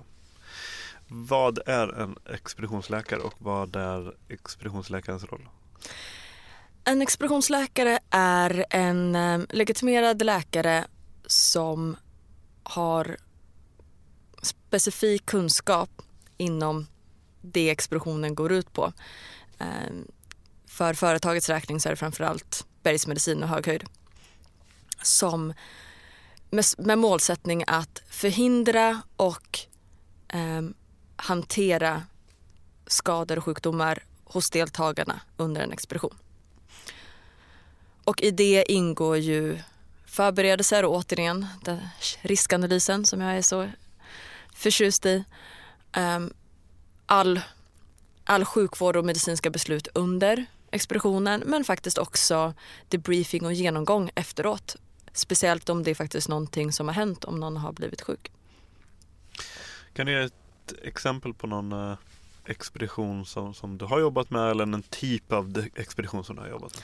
Den vanligaste expeditionen är ju till Kilimanjaro. Det är ju ett av de mest populära eh, bergen. Mm. Eh, inte bara för svenskar utan internationellt sett. Och det är ett eh, tekniskt väldigt lätt berg. Det är vandring. Men det är väldigt hög höjd. Det är nästan 6000 meter. Så där är definitivt eh, höjdrelaterade problem det stora. När du får en förfrågan, för jag antar att du, du finns även möjlig, eller du har även åtagit dig lite, inte den typen av eh, expeditioner utan även lite mer så att säga. Eh, vad ska man säga? En, en, eh, vad ska jag säga, vad heter det? en enstaka, en unik expedition. man kan säga. Mm. Inget, ingen del av ett någon slags reseprogram. Mm. Hur ser du, när du får en sån förfrågan, vad, vad, vad tittar du på? Vad tittar du på innan du bestämmer dig för att tacka ja? Hur ser dina så att säga, mentala, eh, vad är det för listor du skriver? Och mm. Vad är det för liksom, faktorer du väger in? Alltså först och främst så kollar jag ju på utförandet och den som är expeditionsledaren. För att det måste finnas, det måste vara en rimlig expedition. Där, du måste känna att ah, men det här är genomförbart. Ja men precis och är, kommer bli tillräckligt säkert, eventuellt med vissa modifikationer men ändå att det finns, man har något att jobba med så att säga. Att det inte är ett kamikazeuppdrag. Eh, sen är det också viktigt att man kommer överens med, eh, med deltagarna, speciellt om det är en mindre expedition är det superviktigt att man personlighetsmässigt klickar. För man kommer ju vara i stressade situationer. Um, annars skulle de inte ha kontaktat mig eller en annan expeditionsläkare. Så det är det första, att man verkligen ska ta reda på vad det är för typ av uppdrag. Vad förväntar de sig att jag ska göra? Um, Likaså allmän logistik kring vem är det som ansvarar för evakuering? Vem ansvarar för att uh, bära sjukvårdsmaterial till exempel? De bitarna påverkar väldigt mycket. Sen om jag beslutar mig för att ta ett uppdrag så blir det nästa steg är just att göra en ordentlig riskanalys utifrån deltagarnas hälsa, utifrån uppdraget och eh, miljön. Hur långt är det till närmaste eh, sjukhus eh, som har och vilken typ av vård erbjuds där. För som sagt, definitionen är alltså etablerad sjukvård men också slutgiltig vård. Till exempel är det en, är det en mindre sak så kanske det räcker med närmaste vårdcentral men sker ett stort trauma, en stor olycka så behöver man ett större sjukhus och då det blir det ju längre. Det landet, liksom. Ja men mm. precis. Um, så att sådana aspekter är väldigt viktigt att kolla på. Och jag antar att här, här vill du inte lämna så mycket så här allting måste verkligen vara helt eh, strukturerat och konkret innan du... Ja men absolut, man har plan A, B, C, mm. telefonnummer till både mm Ehm, det egna försäkringsbolaget till evakueringen men också helst till sjukhusen där man ska eh, vara beroende på vad det är för, för typ av expedition. Det måste ju finnas, och nu pratar vi då rent hypotetiskt igen. Eh, alltså, för det finns då en expeditionsledare och så finns det en expeditionsläkare som i det här fallet är du. Um, och då antar jag att då innan ni ger av måste ni ha den här beslutsordningen och någon slags hierarki helt glasklar uppstrukturerad så att det inte blir någon slags, att det inte uppstår någon slags konflikt där expeditionsledaren säger jag vill att vi fortsätter och expeditionsläkaren eh, säger nej, jag vill att vi avbryter. Absolut, det är en sån här superviktig sak. Och det måste vara väldigt eh, det måste vara väldigt speciellt, väldigt svårt. För det, jag kan tänka mig att det är en sak när man sitter på ett möte i Stockholm och ah, ja men det är lugnt, det är klart att du får bestämma det. Men sen så om du väl eh, är ute i fält och det finns kanske till och med så status och ett ekonomiskt incitament för expeditionsledaren att nej men vi måste fortsätta, jag måste fixa det här. Mm. Och du liksom säger nej. Mm. Finns det några, du kanske inte själv har varit med om det, men finns det några så här, det här lär ju vara en grej i branschen? Ja men absolut, för min del är det ju jätteviktigt att det är ehm, eh, man skriver avtal på det, vad det är som gäller faktiskt. Och eh, att medicinska evakueringsbeslut ska fattas av explosionsläkaren oavsett om det är jag eller om det är någon av läkarna som eh, jag skickar ut.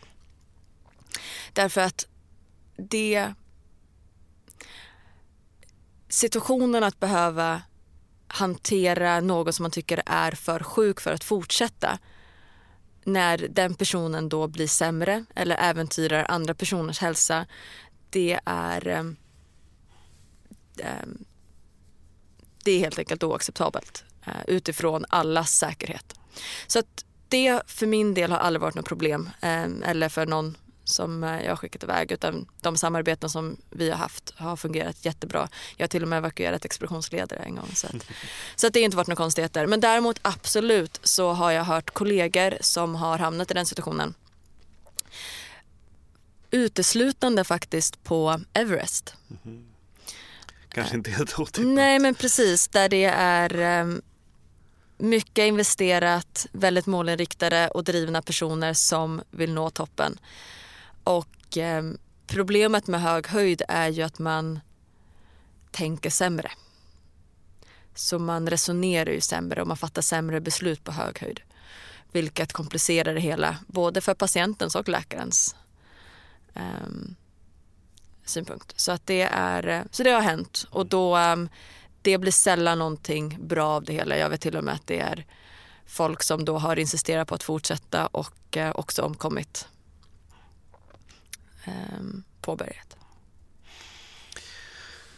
Detta till trots, är expeditionsläkare någonting som du vill, om vi kan titta framåt i tiden, är det någonting som du vill liksom lägga mer tid på? Det är oerhört lärorikt att vara expeditionsläkare.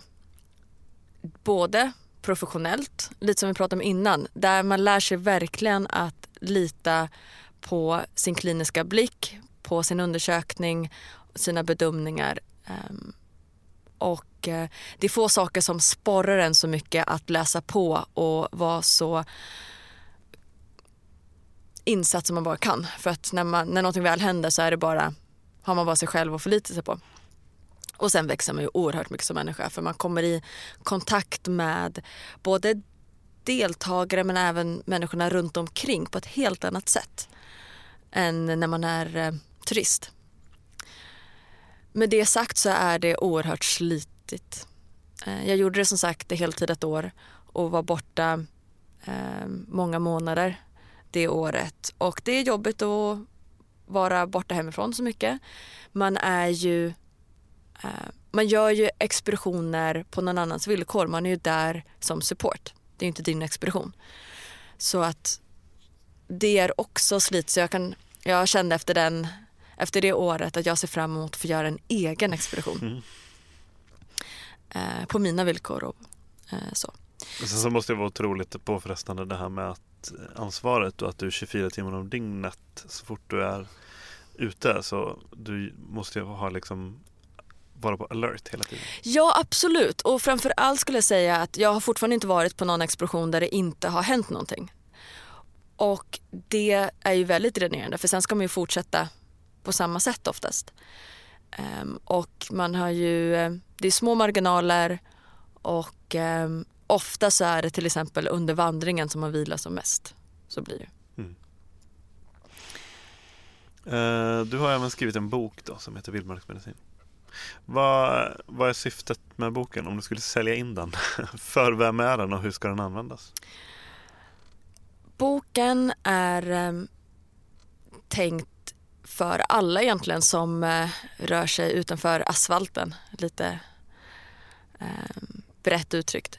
Alla som är ute i naturen på något sätt. Oavsett om det är Nackareservatet eller eh, Everest. För det är en eh, introduktion eh, till vildmarksmedicin. Till hela fältet. Ehm, där jag försöker förmedla på svenska ehm, den eh, vetenskap som finns idag. Sammanfatta den och sen har jag kryddat den med egna erfarenheter från fältet. För att um, få en förståelse för vad som händer i kroppen, vad man ska tänka på och sen också ge konkreta råd om någonting skulle hända. Är det här en bok som man ska ha i ryggsäcken? Nej, det här är en bok som man ska läsa innan. Det är mycket fokus på förståelse. Och eh, absolut, det är ehm, det finns ju ehm, flödesscheman och sånt också om olyckan skulle vara framme och vad man ska göra. Men den huvudtanken skulle jag säga är att man ska läsa hemma i lugn och ro. Vissa kapitel kommer man behöva läsa flera gånger för att faktiskt få en genuin förståelse. För jag tror att när, min erfarenhet är när någonting väl händer, det är få eh, minnesregler och förkortningar som man kommer ihåg.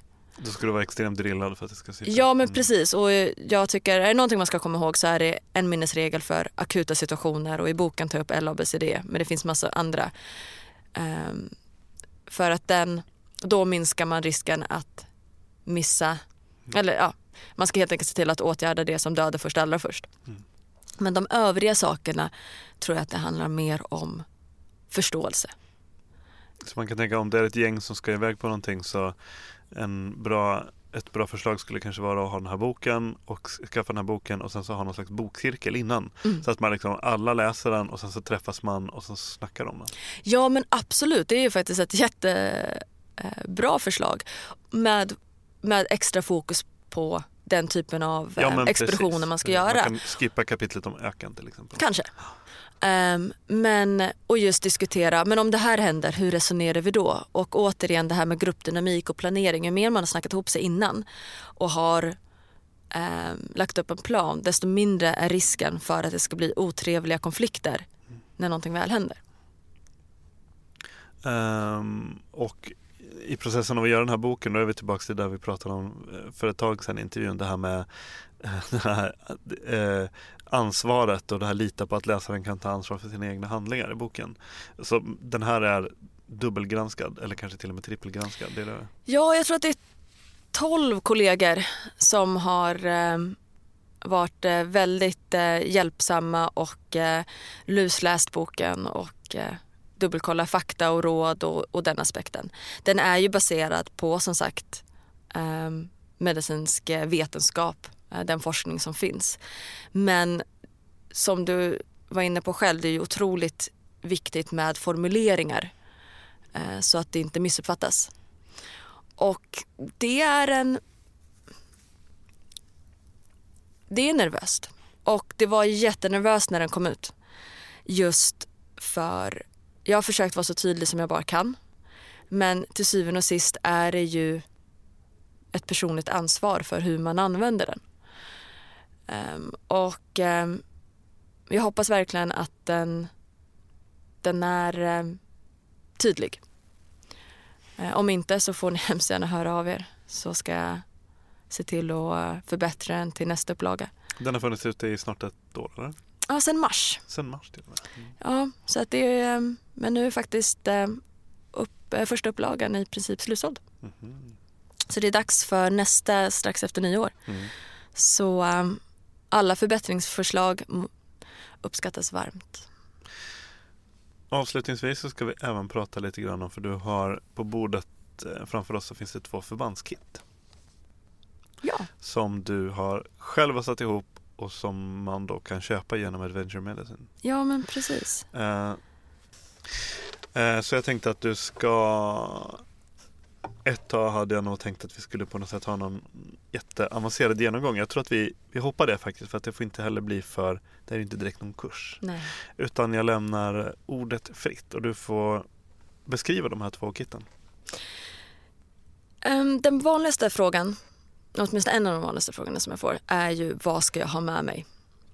Och um, det är ju en väldigt svår fråga att svara på jag försöker sammanfatta det som i att man ska täcka in det som är vanligt och det som är farligt. Och därför har jag tagit fram två kit. Det ena är det som jag kallar essential. Det är essentiella. Jag tycker att det är de här sakerna man alltid ska ha med sig oavsett om man åker på en stadssemester eller ehm, um, beger sig ut på en dagstur. Som täcker in det farliga, alltså större blödningar med tryckförband men också det vanliga vilket är olika typer av småsår. Det finns även en elastisk linda för eh, stukningar eh, eller överansträngning av vrister och sånt beroende på aktivitet. I det kittet ingår också ett eh, bedömningsformulär. Om nu olyckan skulle vara framme så är det, är det en stor hjälp om man kan dokumentera och följa när man ska rapportera sen till till hjälpen som kommer. Ehm, så, så i princip är det det, utan att gå in på detaljer, så är det väl det som täcks in i olika former. Sen så finns det ett eh, större kit som jag kallar Expedition ehm, och det är sånt där kit som jag tycker att man ska ha om man är lite längre bort, ska vara borta lite längre eller en större grupp. Och den, får jag öppna? Ja, öppna bara så att du får se. Lyssnar ni på avsnittet genom Acast-appen så kommer jag lägga upp bilder på hur kitten ser ut. Så ni kan titta på det. Som då täcker in det vanliga och farliga fast i större perspektiv. Här kan man eh, hantera katastrofblödningar. Man kan hantera benbrott, um, brännskador, ögonskador och så vidare. Men också den här lite mer långsiktiga vården. Att om man har en sårskada, det är relativt um, enkelt att ta hand om det akut. Man stoppar blödning, rengör och så vidare. Men vad gör man sen? Hur ofta ska man lägga om det och så vidare. Så den typen av material finns här. Likaså sporttejp till exempel. Elastisk linda är jättebra i akuta skedet efter en stukning men vill man faktiskt fortsätta gå på den så är det tejpning som gäller. Så att det är eh, lite sådana saker. Eh, traumasax om det skulle vara en allvarlig eh, olycka, termometer. Ja, den typen av... Eh, Är det här för det här um, av bägge kitten egentligen? För hur många personer ska man tänka? Ja, så att det här lilla kittet det är helt personligt. Ehm, det ska, tycker jag man ska ha på sig. Ehm, Är man fyra kompisar som ska vandra genom Sarek då ska man alla kanske ha varsitt sånt. Ja men precis. Och ett stort. Om man nu ska ta Sarek som exempel för då är man långt borta. Och då, då gäller ett stort, det räcker för kanske fyra personer. Absolut. Eh, många av de här sakerna är ju, det räcker ha med sig en. Jag har svårt att se situationer utanför militären där man behöver mer än en tourniquet, om ens det. Eh, så, så att precis, ett kit. Och det... Jag insåg helt enkelt att när jag var ute på expeditioner så hade jag med mig det stora kittet men sen så hade man ett basecamp eller motsvarande och så gjorde jag lite utstickare och då orkade inte jag ha med mig det stora. Så det lämnade jag i basecamp och sen så plockade jag ut grejerna och det som jag trodde att jag behövde. Och det jag plockar ut är egentligen det essentiella kittet. Ehm, så att i det stora ingår det lilla. Så att då kan man bara plocka ut och ta med sig. Ehm, men till exempel på större resor, ett stort kit per guide till exempel och alla deltagare ett litet. Jag tänker. Eller ett stort på båten eller i stugan. Jag tänker. Och mycket faktiskt, eh, mina expeditionsläkare har egentligen ett sånt här expeditionskit med tillägg av mer specifik utrustning för läkare, typ stetoskop, saturationsmätare och sådär. Men grunden är detsamma. Och eh, om man bestämmer sig för att skaffa ett sånt här kit då ska man inte bara ha det oöppnat utan då ska man plocka ut allting antar jag, pilla med det, läsa på om det och försöka i den mån man kan. Man kanske inte ska prova en sån här tourniquet på sig själv men Jo, det ska man. ja, man ska det. Det ska Fast man. man kanske inte ska, man kanske inte gå all in. Jo, men det kan man och sen så en liten stund får man känna hur det känns och sen så får man Alltså, öppna för upp. det handlar om att snöra av blodtillförseln. Precis. Ja, låter brutalt. Precis. Jo men det gör det det, faktiskt, det gör rätt ont rätt fort faktiskt. Men överlag, liksom du är inne på att i framförallt det stora kittet är det flera saker som kräver kunskap. Så att jag har gjort den avvägningen som sagt att ska man på en vandring eller off-piståkning eller någonting så är det till exempel ett sånt avancerat stödförband um, jätte, jättebra att ha med. Men då måste man öva. Och det gäller oavsett vilket kit man har. Det är ingen idé att ha med sig någonting som man inte kan använda. Så att um, tanken är att vi kommer lansera de här kitten till vintern och i samband med det kommer vi även lägga ut instruktionsvideor för hur man använder alla de här olika sakerna. För återigen, för att det är ingen idé att ha med det om man inte vet vad man ska göra med det. Det finns inga mediciner i de här killarna. Nej. Vad, går det att säga någonting om vad du tycker att man ska ha med sig för, och nu är vi återigen på typ tänk Sarek eller så topptursresa. Liksom, Mm. Vad tycker du att man ska ha med sig för tabletten? Ja men absolut och där finns det i boken så längst bak finns det appendix. Går jag igenom generell rekommendation för läkemedel vad man skulle kunna ha med sig. Det är så otroligt svårt därför att ehm, man kan egentligen inte rekommendera läkemedel utan att veta vad personen har för eh, underliggande sjukdomar och så vidare. Generellt sett kan man säga att eh, receptfri smärtlindring i form av eh, ett paracetamolpreparat, typ Alvedon och eh, antiinflammatoriskt läkemedel, typ Ipren, Voltaren, you name it, är eh, bra att ha med sig om man tål det. Um, oftast så är det bra att ha med för magen. Många får besvär med sura uppstötningar och halsbränna när man äter annorlunda och bär tungt. Det kan vara bra att ha med sig för eh, diarré, eh, loperamidemor motsvarande. Och sen eh, Det är väl det som jag skulle säga i den svenska fjällen. Självklart sina vanliga mediciner. Men ju mer extrem expedition desto, andra, alltså desto mer andra läkemedel är bra att ha med sig. Men då krävs det ju oftast läkarkontakt för att få det utskrivet och framför allt få det förklarat när man ska använda vad och varför. Finns det någonting otippat utöver de här uh, sjukvårdsutrustningen som du tycker att man ska ha med sig eller som du tycker att det är bra att ha med sig? Jag har ju alltid med mig um, när jag reser reflex, pannlampa, silvertejp och säkerhetsnålar. Mm. Det... Um, Då är man MacGyver? Ja, men lite kanske. Men eh, det kommer till användning förvånansvärt ofta. Mm. Oavsett om det är stadssemester eller ute i fjällen. Jag skulle kunna lägga till buntband. Det har jag alltid med mm. mig. Eh, kanske mer för utrustning mm. än för människor. Mm. Men det är otroligt för det tar ingen plats, väger ingenting och det är otroligt bra. Jag har mm. lagat så här, skid och snowboardbindningar med buntband exempelvis. Ja men verkligen. Så det är väldigt, väldigt bra. Ja, nej, men det var ju superbra.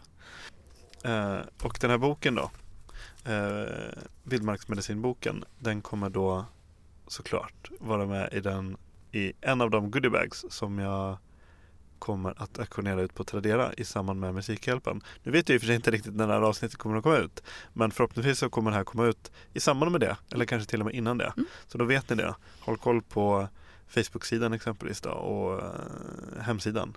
Så ser ni att eh, vad ni kan lägga bud på det här paketet. Det här goodiebagen som jag sätter ihop. Och alla pengarna går då till Musikhjälpen. Avslutningsvis så vet jag att du håller på med ett, eh, som om det inte är tillräckligt med att jobba på SÖS, driva eget företag, vara expeditionsläkare, göra kurser, skriva böcker och sätta ihop eh, sjukvårdskit. Så driver du även ett eh, projekt som jag tänkte att du ska få berätta lite om. Ja, så att eh, nu håller vi på att starta upp ett välgörenhetsprojekt, eller det är egentligen en ideell förening Eh, med målsättning att minska konsekvenserna globalt sett eh, efter trauma som eh, heter Rural Trauma Initiative. Och lite kort kan jag bara säga att tanken där är att, eller idén till det kom på grund av att trauma dödar flest människor i världen och den vanligaste dödsorsaken för människor under 45. Det död, Definiera en lekmans definition av trauma. Ja, det är eh, yttre, eh, yttre våld som leder till skada på kroppen. Det kan vara man ramlar, man får någonting i huvudet. Traf man... Precis, misshandel, trafikolycka, mm. arbetsplatsolycka. Mm. Allting yttre som orsakar inre skada. En kollision. Absolut. Av något slag. Mm. Precis. Oavsett om det är knytnäve, hus, eller mark. Eller, eller marken. Ja. Jo men precis, mm. så är det. Och um, det dödar som sagt flest. Det dödar fler än uh, hiv, aids, malaria, tuberkulos tillsammans mm. varje år.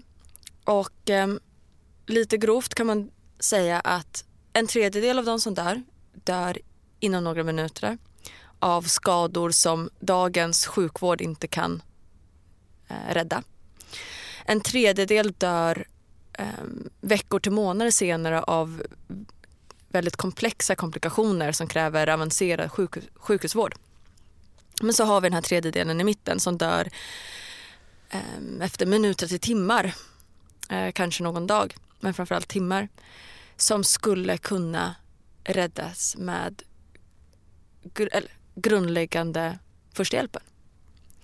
Alltså hålla fri luftväg, stoppa blödning, skydda mot nedkylning i princip mycket av det som är vildmarksmedicin och akut omhändertagande inom det. Tyvärr så saknar väldigt många människor tillgång till bra prehospital sjukvård, alltså ambulans eller motsvarande.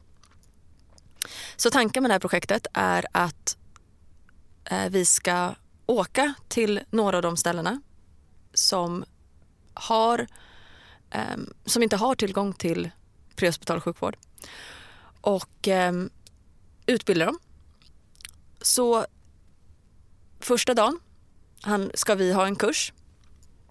Um, där, det är en liten crash course i akutomhändertagande helt enkelt. Och dagen efter ska de vi utbilda utbilda ytterligare, säg tio personer.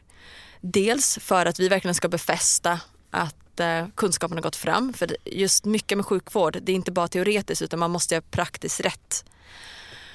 Men sen också för att sprida kunskapen vidare. Och det är så, så att säga, vad ska man säga, så, så basic och så enkelt så att det räcker med en dags utbildning. Så har man ändå lärt sig så pass mycket så att det kan rädda liv. Ja men absolut.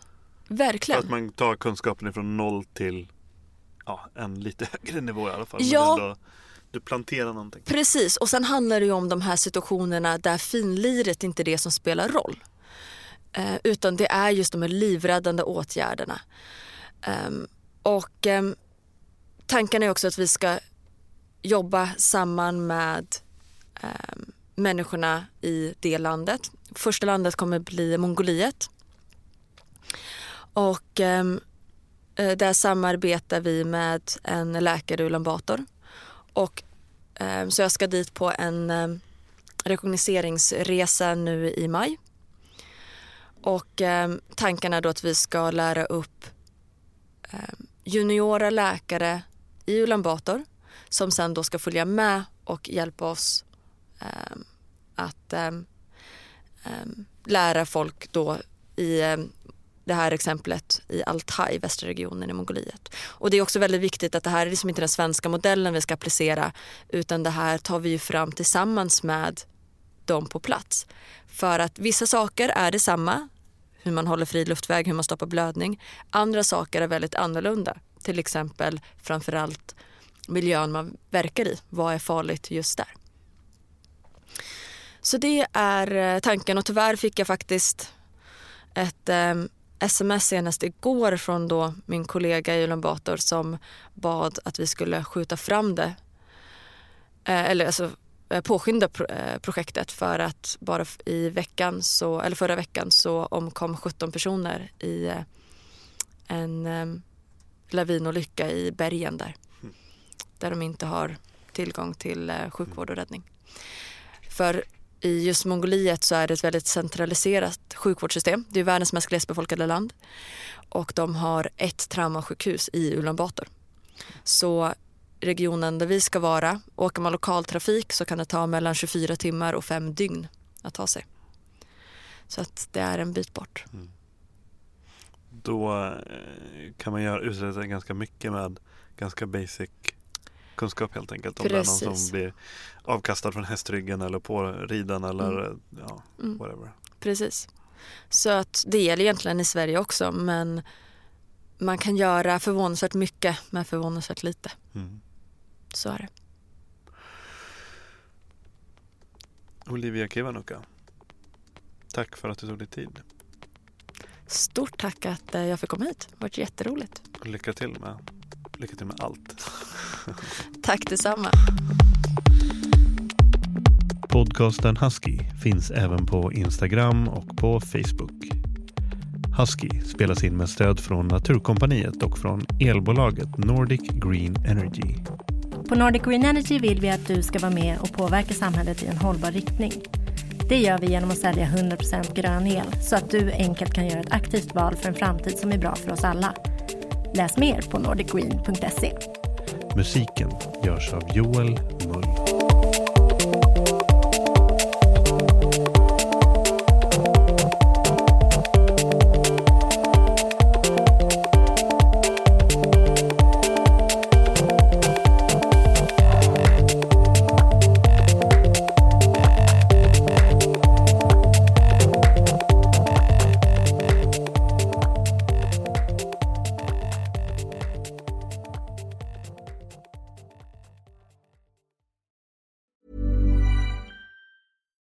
Here's a cool fact a crocodile can't stick out its tongue.